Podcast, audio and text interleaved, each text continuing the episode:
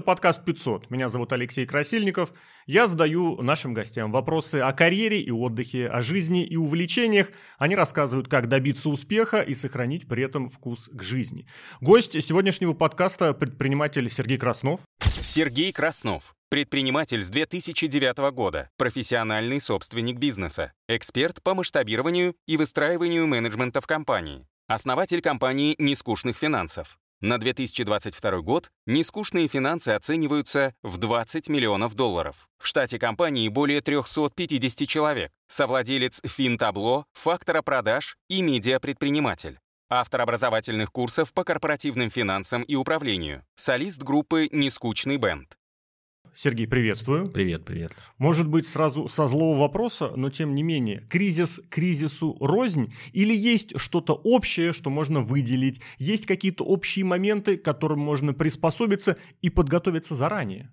Да просто привыкаешь, на самом деле, в такой череде кризисов жить, и уже как-то просто проще к этому относишься, примерно знаешь, что делать, что сработало в прошлый раз. А если говорить рознь не рознь, ну, конечно, они отличаются. 100%. Там, если взять пандемию, например, у нас 30% клиентов, мы в B2B сегменте работаем, 30% клиентов отвалилось в моменте тогда. Для нас это было достаточно серьезно. Нам пригодились наша финансовая подушка, резервы, которые у нас были, чтобы это спасло ситуацию. Если брать э, вот эту там, после 24 февраля да, ситуацию, то мы ожидали, что будет гораздо хуже в плане реакции. А сейчас еще рано говорить, да, вот если говорить, взять вот последнюю эту мобилизацию и так далее.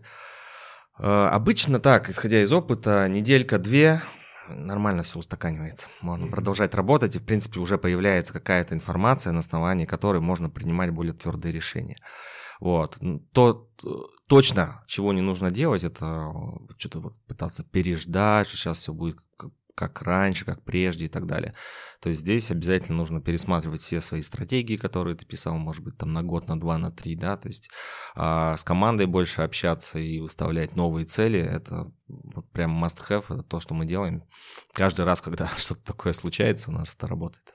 Угу. В этом смысле, если я правильно понял, сейчас прям такой блиц-ответ по всем ключевым направлениям был, но тем не менее некоторые да. моменты расширить бы, конечно, хотелось. Вот то, что происходит в 2022 году, какие-то новые реалии-то настали или, по сути, старыми механизмами, старыми инструментами можно с ними справляться? Я к чему? Я веду к тому, что насколько это был вызов что-то новое создать, покреативить, добавить, дополнить, может быть, что-нибудь, чтобы прежнее, ранее работавшее, эволюционировало.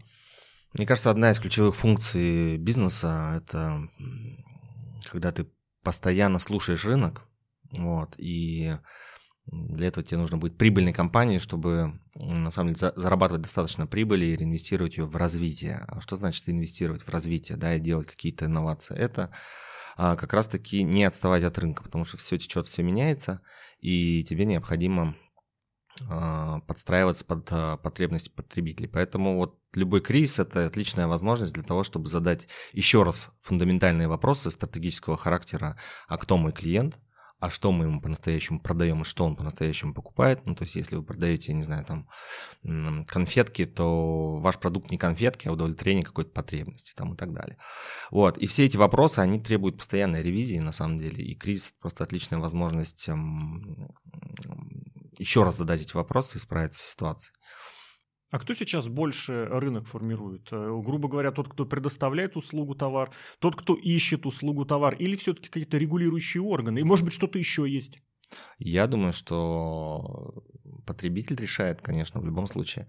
А вопрос, хватает ли насмотренности у потребителя. Ну, то есть, если ты создаешь какой-то новый продукт как предприниматель, возможно, там, не знаю, ты, значит, изобрел что-то такое, что вот, значит, до этого не было, и поэтому как бы это становится новым стандартом качества. Если мы делаем что-то посредственное, то люди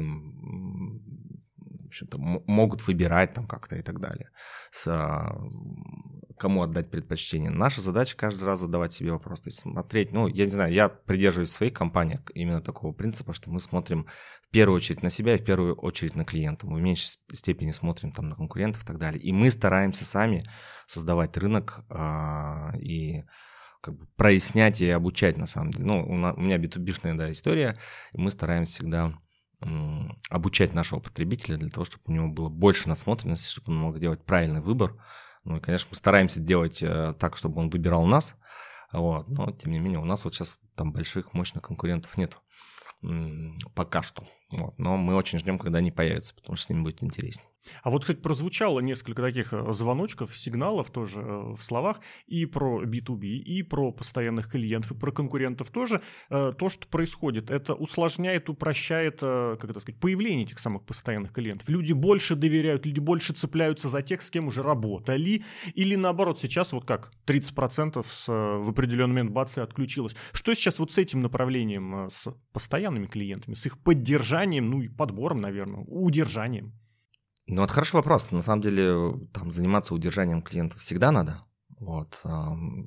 Что сейчас с ними? Ну, не знаю, мы являемся а, по большей степени следствием, да, потому что если там, ну, многие компании сейчас просто закрываются на клюшку, как бы, и уезжают. Вот, поэтому тут, тут ты ничего не сделаешь, да, но с теми, кто остается, точно так же мы включаем слушание рынка, слушаем, какие у них есть потребности, как они возможно. На самом деле клиент всегда может подсказать тебе, как тебе улучшить а, свой продукт. Поэтому если у тебя уши открыты и прочищены, то можно это услышать и как трансформироваться. И вот, э, наверное, любое такое кризисное явление – это время для того, чтобы опять пересмотреть такие а, все свои позиции, все свои взгляды. Еще раз честно поговорить а, с клиентом и где-то, может быть, пойти на, на какую-то встречу. Вот. А есть какие-то новые моменты, требования, пожелания? Вот что сейчас хочет э, клиент, что сейчас нужно? А сложно же говорить, так это, это завис... очень сильно зависит от ниши.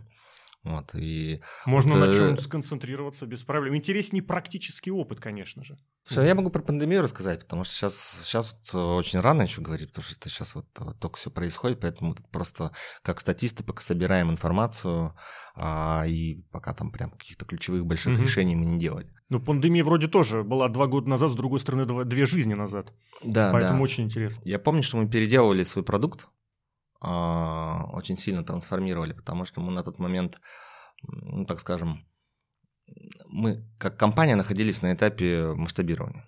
Вот. И по факту мы создавали такой Макдональдс в сфере обучения, там, обучения и прокачки финансов, управленческого учета для компаний. А, и мы строили Макдональдс, в котором есть четкая технология. Ну, для того, чтобы масштабироваться, ты должен все там разложить, там, сделать регламенты, там всякие, да, как бы всю эту историю, сделать так, чтобы по-настоящему работал. Да, мы запустили короткие продукты, потому что условно там клиентам стало сложнее принимать более такие длительные решения о длительном сотрудничестве, что мы сейчас зайдем, потихоньку будем наводить порядок там в финансах, мы этим занимаемся, да, а, и вот через полгодика у него появится информационная система, и на основании он там начнет принимать решения, параллельно будет учиться и так далее. На тот момент были совсем другие потребности у клиентов, да, ну то есть а это, наверное, потребность осталась, ну, чтобы была информационная система, чтобы мы принимали решения там и все такое. Но это слишком, типа, далеко. Ну, когда-то это будет, когда-то этим займемся, но сейчас нужно оптимизировать расходы, например. Поэтому мы запустили ряд вот таких продуктов коротких, а, которые закрывали вот потребности здесь сейчас. Да, мы на них там ну, там, не супер много зарабатывали, но мы оказались рядом с клиентом, были ему полезны, и это впоследствии, да, когда там уже все стабилизировалось, а, стало причиной для того, чтобы он как раз в долгую начал с нами сотрудничать. Ну вот такой пример. А очень, очень, очень крутой пример с Макдональдсом, который на самом деле-то понятен. Нет опасений, не было опасений, не возникало, что вот эта заструктурированность, зарегламентированность, выход на определенные рельсы, которые жестко работают и прекрасно, но что это сдел- делает э, менее подвижным, что ли, менее, как это сказать, приспосабливающимся бизнес. А, да не то, что были опасения или нет, э, на самом деле любой, любой бизнес, который там желает быстро развиваться, а, он проходит определенные этапы в своем развитии. И каждый этап, он характеризуется кризисом каким-то, когда ты, в общем-то, сталкиваешься с последствиями принятых решений. Да, то есть они в моменте, там, ну, я не знаю, а, есть Александр Фридман такой бизнес-тренер, да, лектор. Вот, он на, на тему менеджмента вещает. Вот я недавно был у него на обучении, и как раз у меня глаза открылись на тему того, что какие организационные этапы проходит компания по мере своего роста.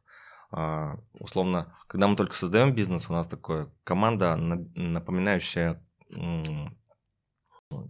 команда по пляжному волейболу, которая вот, короче, собралась там где-то, я не знаю, э, на, на берегу, пляжный да. волейбол там... два человека или какой-то... Не, вот не, вот такой вот. Отельный пляжный да, волейбол. отельный пляжный волейбол, да. И вот они, значит, все очень сильно вовлечены в игру, короче, и вот если у них получается держать такую, то есть каждый друг друга видит, каждый с друг другом коммуницирует, понимает, если где-то даже что-то кто-то там не вытащил какой-то мяч, мы понимаем, что он сделал все вообще, отдал все свои силы и сделал все возможное, да.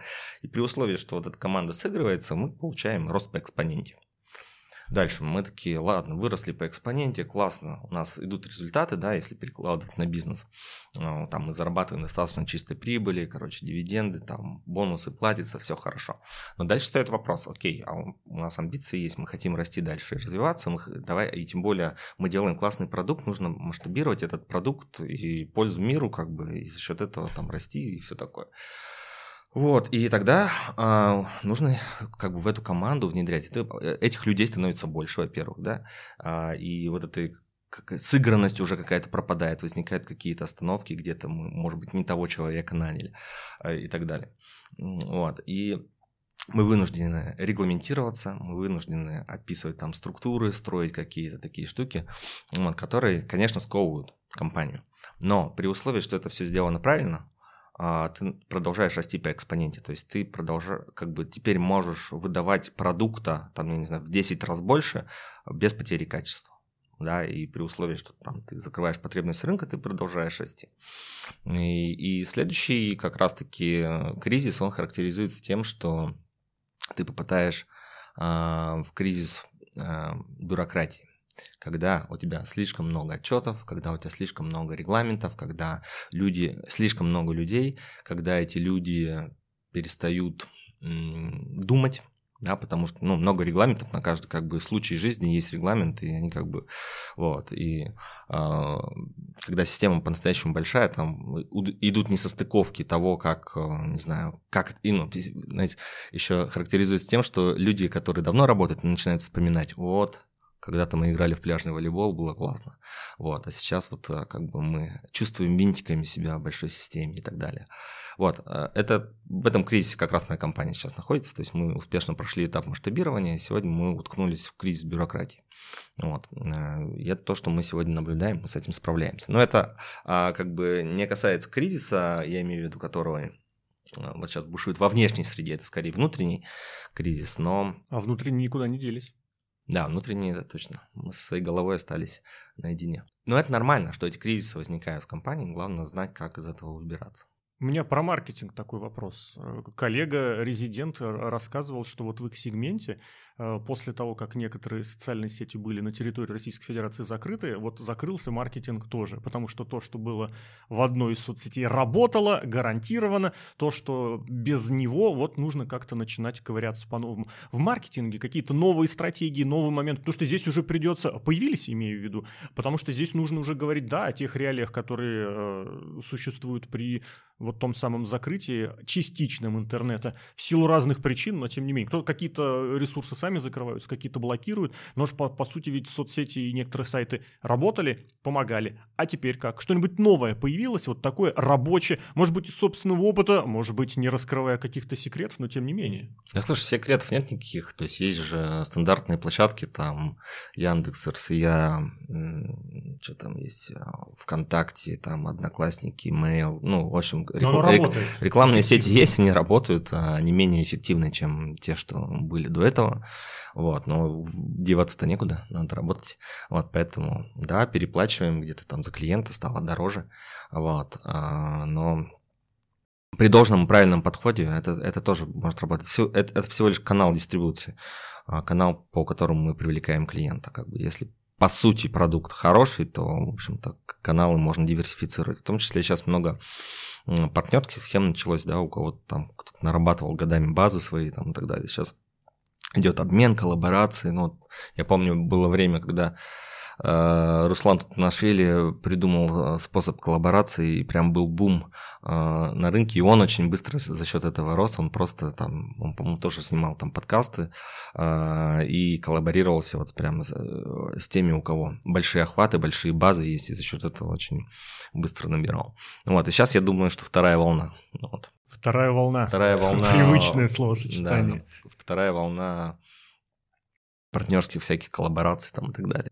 Но сейчас это от безысходности, от нечего делать, от того, что сообщество само по себе обращается к своим внутренним ресурсам, или уже показало свою эффективность? Да, ну, у кого-то показал, наверное, кто умеет делать. То есть частный случай, все равно нет такой системности? Да нет, конечно, конечно. Слушай, бизнес – это полное творчество, как бы.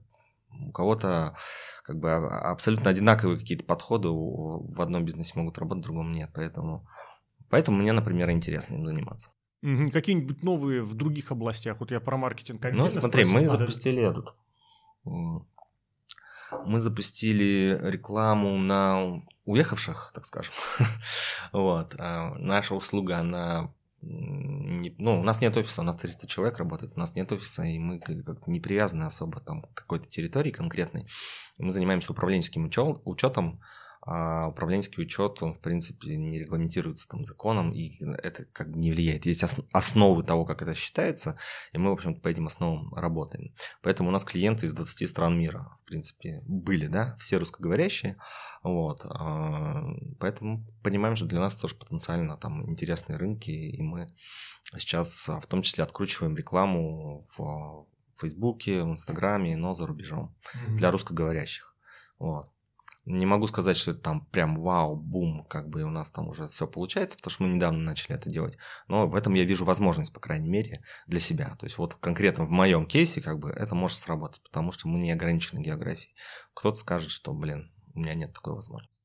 Ну вот если выйти немножечко за границы маркетинга, что-нибудь новое в бизнесе, новые инструменты, новые подходы, что-то рождается, интереснее всегда э, посмотреть на креатив какой-то, да, на подход, на что-то новое, либо, опять же, вот повторюсь, на эволюцию какого-то старого момента. Ну, потому что есть рельсы, которые работают всегда, которые надежные, старые, добрые, какой-то минимум, а может быть, чуть-чуть больше обеспечат. Что-то новое.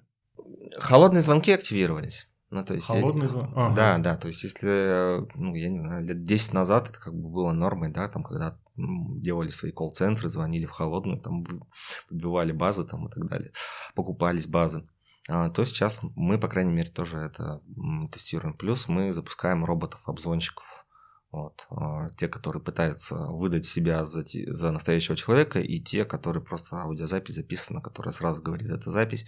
Но если у вас есть задача в управленческом учете, нажмите один. Мы вам вышлем там что-то, что-то. Вот. Тоже не могу сказать, что это там супер вау опять у нас там выстрелило, но мы просто вынуждены вообще ну, не знаю, подходит ли это слово, вынуждены, не вынуждены. В принципе, если ты занимаешься бизнесом с достаточными амбициями и так далее, а, это как бы твоя функция регулярно перебирать а, какие-то новые каналы, тестировать много гипотез. И до 50% рекламного бюджета а, в месяц может уходить именно на тесты который как бы, ты просто сливаешь, но взамен ты получаешь некоторую информацию, на которую можешь опираться дальше и улучшать эти каналы. Есть какой-то практический совет или понимание вот по таймингу, по хрону? Ну, грубо говоря, сколько можно пробовать, тестировать какой-нибудь старый забытый механизм или тот, который вот работал несколько лет назад, чтобы понимать, да, это сейчас работает, работаем дальше в этом направлении. Или все, давайте-ка мы, наверное, попробуем что-нибудь другое. Нету, нет. Бизнес – это такая философская штука, это философская хрень, а, в которой ты рассуждаешь в отношении принятия решений.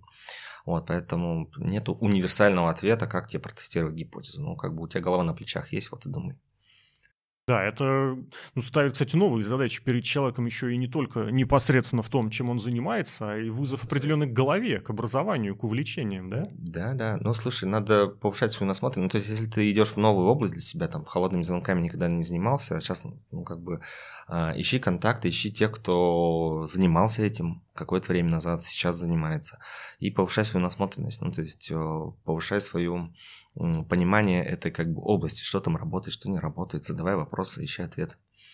Вот и все. Прозвучало тоже очень интересно. Обратись к человеку, который понимает, найди его. Это, по сути, ну как, поиск кадров, это тот самый хедхантинг. Вот, кстати, не не, не да? обязательно хедхантинг. Я имею в виду, ты можешь даже среди знакомых предпринимателей или в клубе, он в том же, спросить и задать вопрос. Ребят, как бы а, стоит такая задача, кто проходил, кто делал, что, какой опыт есть и так далее. Все, там на 15 минут созвонился, уже кучу информации полезной может для себя подчеркнуть. Я больше даже имел в виду, это, конечно, абсолютно так. Вот эта помощь и как это, коллаборирование или просто обращение к комьюнити, это я так понял, сейчас работает в новую волну, а вообще сформировать сейчас команду, в которой будешь уверен, в которой будут кадры, которые квалифицированы, подготовлены, которых, может быть, и нужно доучить, доштриховать, как это называется? Так это от тебя и зависит, как ты соберешь эту команду. А это личный фактор или здесь можно проставить четкие требования, вот эти, как не знаю, буллет-поинты, соответствует им человек, добрый вечер, или все-таки какая-то притирка и вот на интуиции что-то? Да нет, ну есть технологии, есть HR, которые этим занимаются. Если говорить там про мой личный опыт, у меня топ-менеджмент весь выстроен. А в компании у меня 7 топ-менеджеров, которые закрывают под собой область. То есть я в операционном управлении не участвую. Вот. И как мы их искали? Мы ну, брали ребят с рынка с большим желанием примкнуть к нашей команде и с большим желанием развиваться в определенной области. Вот. А, это ключевой фактор, по которому я как бы отбираю людей. Если у него огромное желание. Желание. Да, желание это первый ключевой фактор. Если у человека нет желания или ты не видишь явного желания, что он как бы как-то из себя выдавливает, тут можно точно сказать, что ничего не получится. Вот. А поэтому у нас вот ребята хотели и росли. Но это же субъективно.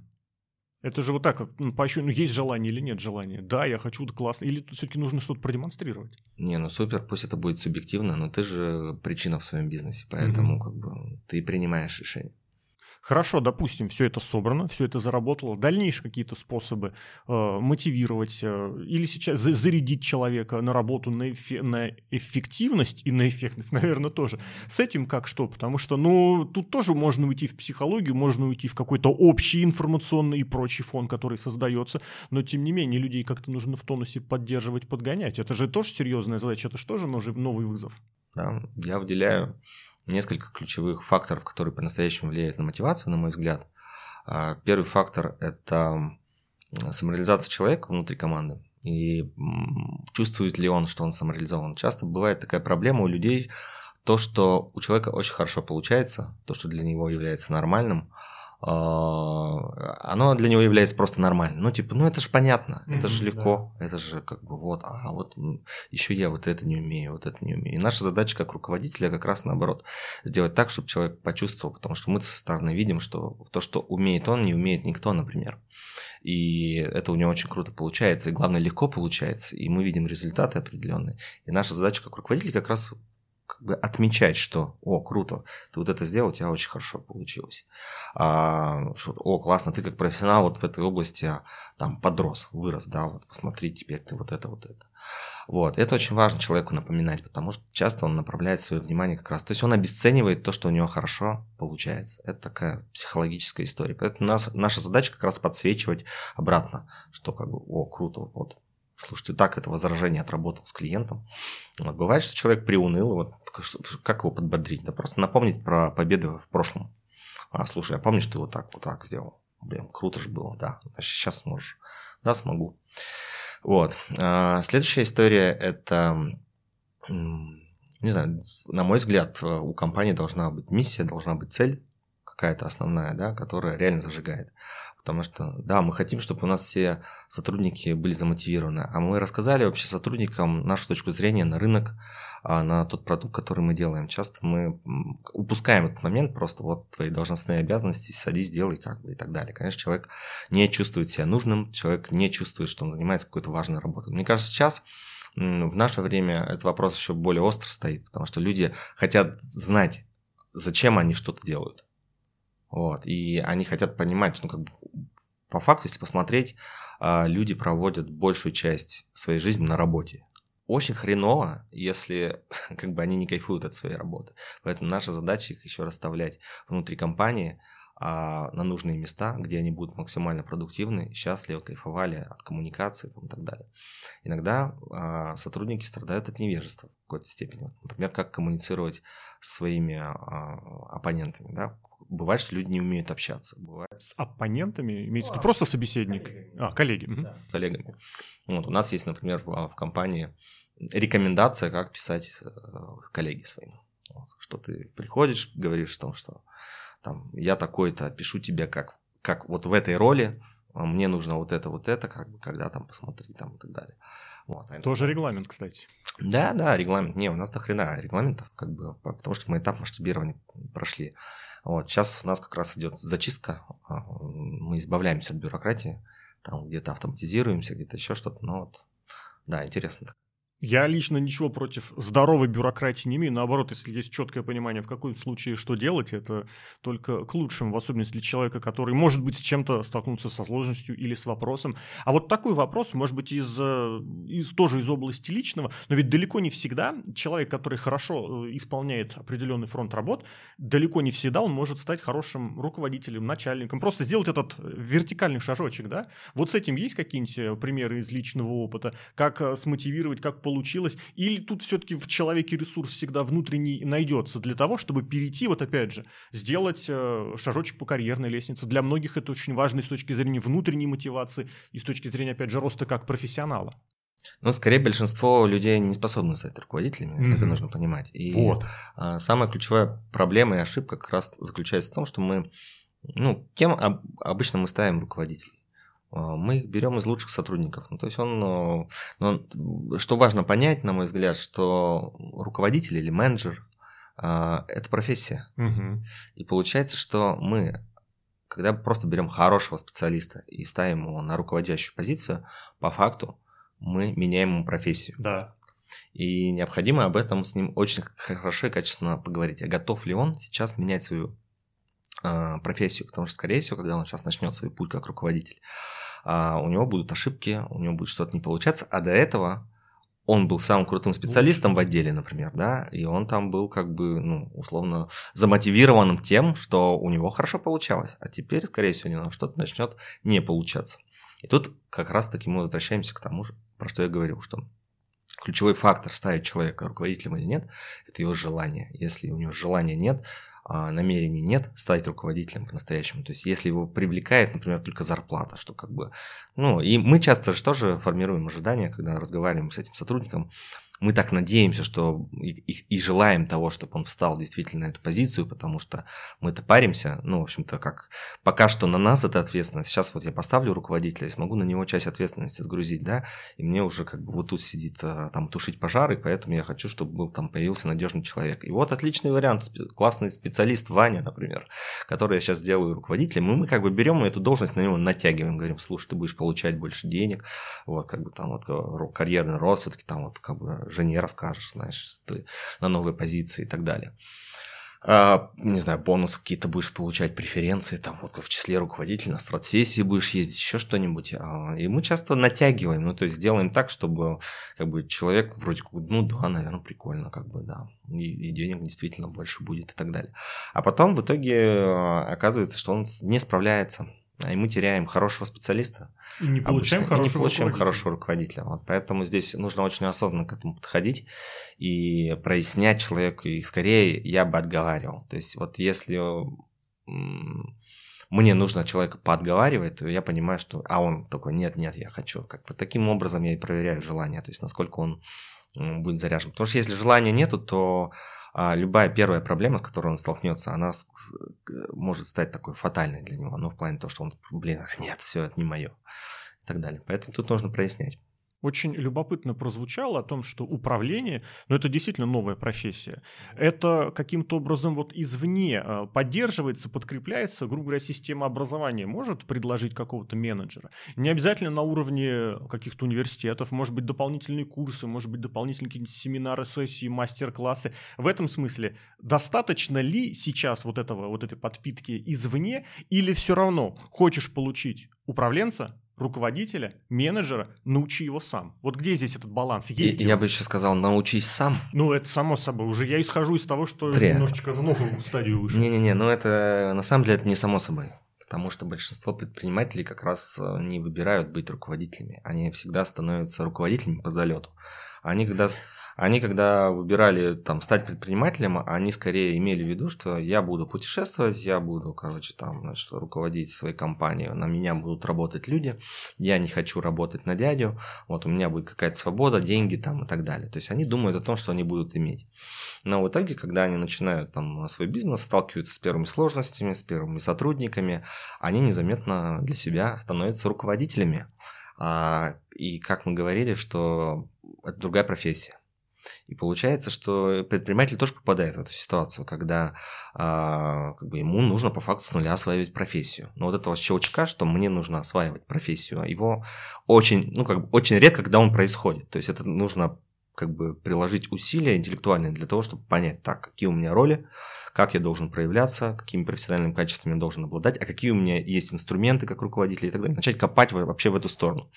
И если мы хотим построить там профессиональный топ-менеджмент, если профессиональную команду хотим построить, мы в первую очередь предъявляем, должны предъявлять требования к себе и к своей квалификации. А я как руководитель как бы вообще нормальный, ненормальный, потому что каждый сотрудник по факту имеет право на профессионального руководителя. Вот. И вопрос, мы это право реализуем, даем людям, можем дать или нет.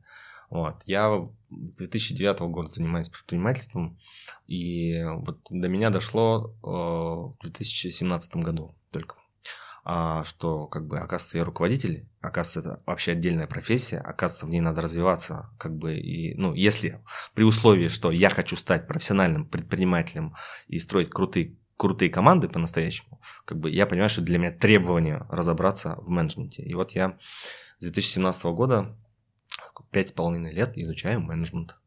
Вот, за счет этого у меня профессиональная команда. Изучаю на собственном опыте или как? Вот что это значит? Да, менеджмент это такая штука, она, она приходит с опытом. То есть невозможно прочитать. Ну, то есть это индивидуальная история будет.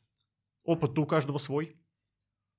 Или можно все-таки взять какую-то, я не знаю, программу написать, книжки, не да, знаю, есть, статьи у людей? Есть два слова. Есть опыт, а есть компетенция. Это прям отдельный слой, да. Да, да, вот. И мы, мы часто ищем опытных э, людей, а нужно искать компетентных.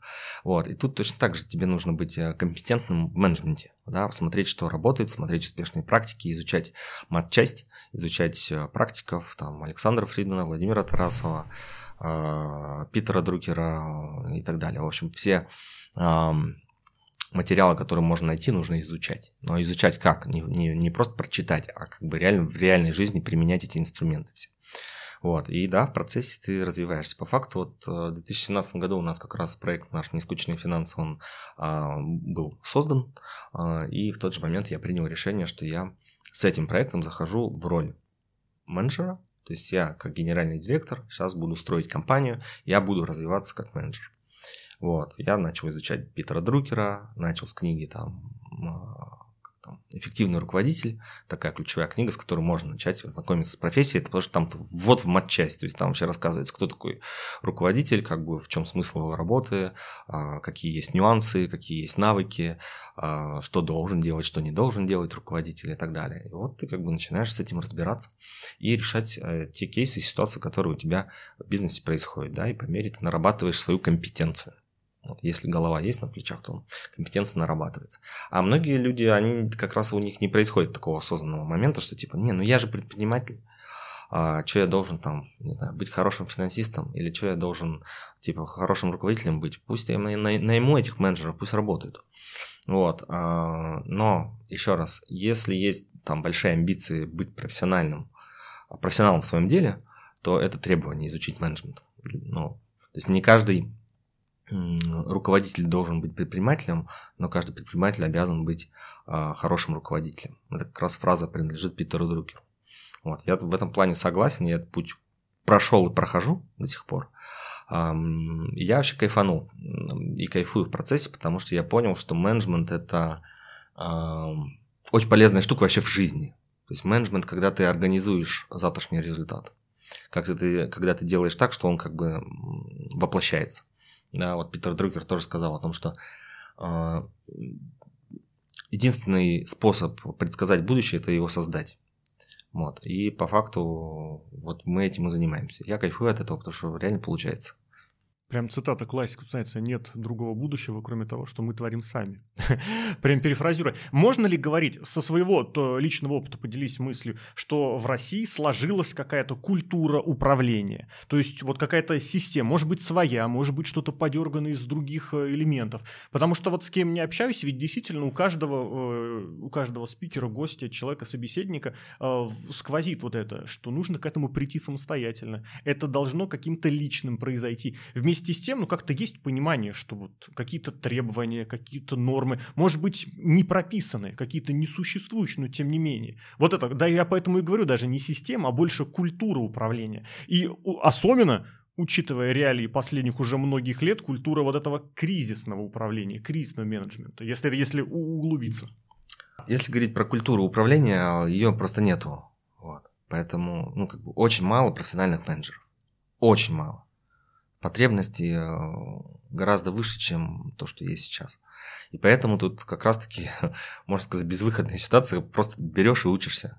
А потом берешь и учишь. И строишь у себя культуру самостоятельно. Вот, поэтому я не могу сказать, что там сложилась вот такая культура. Да ее нету как бы, ну, вот я, она я, создается у тебя в компании. Угу. Да. Именно в ситуации с кризисами, э, с кризисом, с кризисами, можно, наверное, уже так говорить, ведь тоже есть потребность непосредственно в кризисном менеджере. Это может быть в самой разной области. Где получить человек с опытом, человек с компетенцией, это одно. Но ведь тоже туда человек как-то приходит, вот что внутри должно сложиться, какие-то рельсы, опять же, должны возникнуть, по которым человек пойдет. Вот эта система подготовки людей, которые, к которым можно обратиться, сложной ситуации. Не обязательно вызванные внешними факторами, не обязательно внутренними, может быть по-разному. Не, ну есть MBA, как бы, наверное, там этому учат. Я не знаю, я не приходил. Угу. Но э, это в плане цель и какой-то Не, ну ты, если ты, если ты хочешь себе там, не знаю, зависит от твоего стиля управления, да, ты либо взращиваешь себя внутри, либо берешь готовых, ну, условно готовых, ну, да. да, которых ты там чуть-чуть да, по Птисау рассказал про миссию условно, да, зажег сердца и работаешь. Вот. Поэтому тут надо свой способ найти. Допустим, у меня в одной компании, вот нескучные финансы, мы взращиваем людей, как бы, и мы просто понимаем, что наша сильная сторона, мы это умеем делать, мы это научились делать. А там во второй компании Финтабло, там у меня еще соучредитель, он же генеральный директор, а вот у него не растут. Ну, то есть он не то, что хуже или лучше меня там. Не, ну просто вот его подход такой. И он берет с рынка как бы успешно реализует. Вот. Поэтому тут нужно найти свое. Наверное, что могу посоветовать, что, наверное, тяжело найти супермена, вот, и поэтому все равно вот это будет как бы, вроде как два варианта, да, подсвечивается, что можешь готово взять, а можешь как бы своего взращивать. На самом деле, я думаю, что для того, чтобы быстрее закрыть вот эту свою потребность, а, можно скомбинировать и взять не до конца готового, возможно, но с потенциалом, как раз с желанием, а, с какой-то базой небольшой и, в общем-то, до обтесать, так скажем. Вот, э, просто снижаешь критерии, э, так, так сказать, заправки. Ну, то есть ты понимаешь, что тебе там на позицию HR нужен вот, вот такой чувак. А, и на рынке объективно таких людей очень мало, например, да, и мы как бы очень долго закрываем этот найм. Ты можешь снизить критерии, взять кого-то попроще, но с большим желанием. При условии твоего правильного направления управления этой областью, этим человеком, а, он там, ну, условно, за годик вырастет и станет именно тем, кем тебе нужен. Для предпринимателя, который в том числе этот подкаст может посмотреть, послушать, какие-нибудь практические базовые советы, вот которые, может быть, не совсем секреты раскрывать, но тем не менее, о том, что с финансами сейчас делать, есть понимание, представление, какой-то фундамент, самое общее, не обязательно прям какие-то точечные или высокоумные э, гипотезы, но тем не менее. Ну, первое, что нужно делать, это экономить. Экономить. Да, да. Это общее правило или вот это для сейчас? Для сейчас тем ага. более, да. Для сейчас тем более. А, второе, что бы я делал, это увеличивал рекламу, ну, затраты на рекламу, вот, потому что многие как раз таки после правило номер один экономить начинают экономить первым делом, первым на, делом на рекламе, да. А вот правило номер два говорит э, экономить на всем, но не, не на рекламе, скорее на рекламу нужно увеличивать расходы, потому что это такая основополагающая история. Вроде как логично все звучит, но почему-то люди этого не делают, поэтому я про это и говорю. Вот. А следующая история, которую я рекомендовал бы сделать с финансами, точно, если у вас сейчас там денежный поток достаточно стабильный, начните откладывать на подушку безопасности на черный день, как бы, не знаю, у меня вот в компании достаточно внушительная как бы, подушка безопасности, я за счет этого, ну, как бы, не мечусь, что ли, и принимаю более взвешенные, твердые решения, вот, потому что когда начинаешь торопиться, когда у тебя там жесткая нехватка ресурсов, ты как бы можешь наломать дров на самом деле. Вот, поэтому Если сейчас с денежным потоком все в порядке, начните откладывать там 1, 2, 10% от поступлений для того, чтобы формировать подушку безопасности. И поставьте цель по подушке безопасности. То есть сколько а, мне там будет норм накопить, да, чтобы там компания себя чувствовала хорошо, уверенно, там смогла пройти какие-то кризисы. Вот. А, ну и фокус на прибыльности, на самом деле, должен быть сейчас. А, если у вас не внедрен там отчет о прибылях и убытках, да, и вы считаете все там по денежному потоку, то это огромный риск. Также я посмотрел бы на управленческий баланс для того, чтобы четко, четко понимать, а, сколько у меня денег, кто кому сколько должен, какая вообще ситуация, какой у меня собственный капитал, какая рентабельность по собственному капиталу. Это тоже вносит определенные моменты для принятия хороших решений. Вот. Ну и в целом создавайте информационную систему, которая вам показывает правду, потому что интуиция это очень круто, я ее очень часто пользуюсь, а, но когда интуиция подкреплена расчетом, а, мы получаем двойное как бы, решение, двойную уверенность для того, чтобы создать то будущее, про которое мы говорили. Вообще любопытно прозвучало, то, на чем экономить нельзя, понятно. А есть, может быть, из личного опыта, может быть, какие-то общие соображения. Но вот что, грубо говоря, может действительно попасть в область э, для сокращения бюджета, для того, чтобы на этом сэкономить? Классиком могу ответить. Питер Дрыкер как раз пишет про сокращение расходов, что расход необходимо сокращать. Ну, как бы нет смысла в сокращении расходов просто ради сокращения расходов. Да. Потому что чаще всего это приводит к снижению качества и каким-то последствиям. Что не просто штак у вас эти расходы там сейчас появились. Поэтому он говорит о сокращении расходов в разрезе сокращения деятельности. То есть вы должны задать себе вопрос, есть ли что-то, что мы можем перестать делать прямо сейчас, что нам позволит там где-то сэкономить, но при этом это не скажется на качестве. Поэтому здесь э, можно в эту сторону посмотреть. Я не знаю, ну, писали, пишите вы там как сопутствующая деятельность, пишите статьи там для изданий, ну вот мы пишем, например, да, как бы это стоит денег, да, там редактора там и так далее. Если как бы вы понимаете, что сейчас мы этого можем и не делать, что это там принципиально не влияет на результат, ну окей, как бы сокращение. А, либо, может быть, у вас несколько направлений, например, да, и а, иногда особенно там в кризисное время, опять-таки, если мы слушаем клиента, мы можем закрыть какое-то из направлений. Да, понятно, что это нужно делать а, с головой, потому что часто там, ну, короче, есть нюансы, сейчас это долго объяснять. Вот, просто так не закрывайте, нужно расчет. Ну, опять мы возвращаемся к тому, что у вас должна быть информационная система для принятия решений. Вот, и в частности, а, прогнозируемая система, да, или там финансовый директор или финменеджер ваш, который будет способен, или руководитель какой-то, который будет способен просчитать последствия того или иного сокращения. Вот. Ну а если говорить, что как еще можно сократить расходы, тут э, открывает, ну не знаю, как, как мы это делаем. Мы вот недавно проводили оптимизацию, у нас регулярная оптимизация происходит по деньгам, э, мы пересматриваем бюджеты, мы вот миллион нашли в августе. Ну, то есть нам нужно было там потратить на нового подрядчика по маркетингу, и мы думали, откуда взять. Ну, у нас там в резервах достаточно денег, но мы как бы резервы это прям типа на черный день, да, история. Вот, поэтому мы просто э, посидели. Наш финансовый директор потратил на это где-то около 10 часов своего рабочего времени.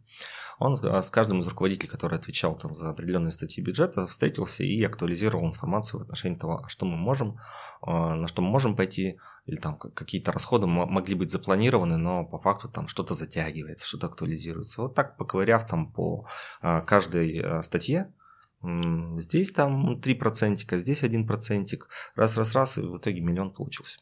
Не могу тоже не спросить, понятно, что это сложный момент, но тем не менее, а вот в кризисных условиях, просто в работе для какой-то социально ориентированной, для благотворительной деятельности место-то останется, место, желание, Нет, ресурс. Зависит, слушай, зависит э, от тебя, ну, то есть если ты как бы в этом видишь смысл, продолжай, если тебе отдает энергию, классно.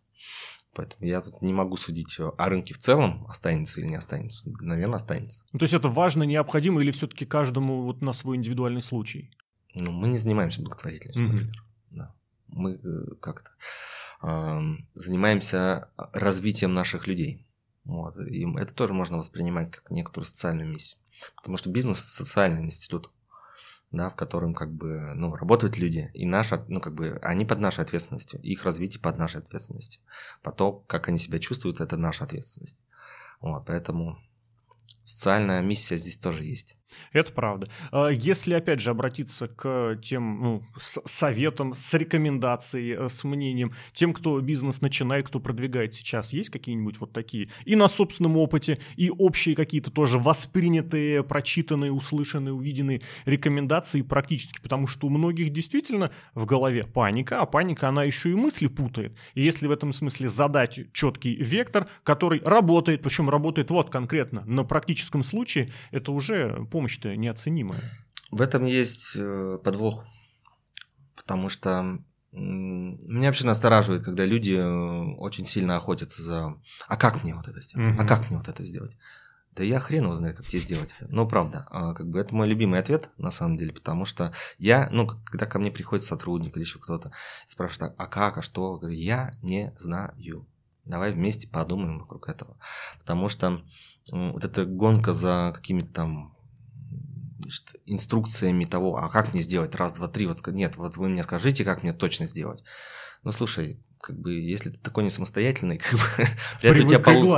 да. Да, вряд ли у тебя получится сделать бизнес, потому что, ну, бизнес это не про это. А бизнес как раз про умение искать ответ на вопрос, как мне это сделать, для того, чтобы это было эффективно.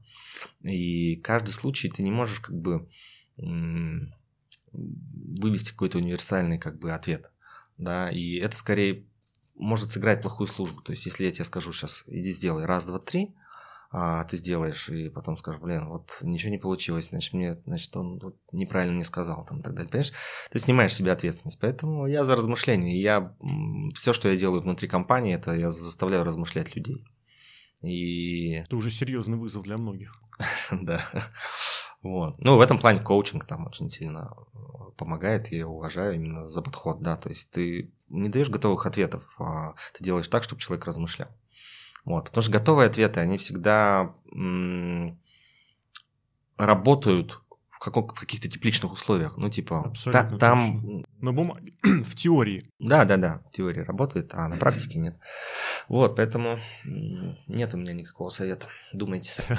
Но в завершении совсем самостоятельно, лично, что помогает как-то справиться, что восстанавливает силы, чему уделяешь время, кроме э, работы? Я надеюсь, остается время не только на работу. Что творчество, поездки, спорт, друзья. Все это, да, все это, все это вместе. Мы вообще такие творческие ребята. Мы э, в позапрошлом году написали книгу, а в прошлом году начали снимать фильмы на Ютубе. Фильм, ага. Фильмы, исследования, да. А, исследуем разные рынки, там с предпринимателями общаемся, все такое.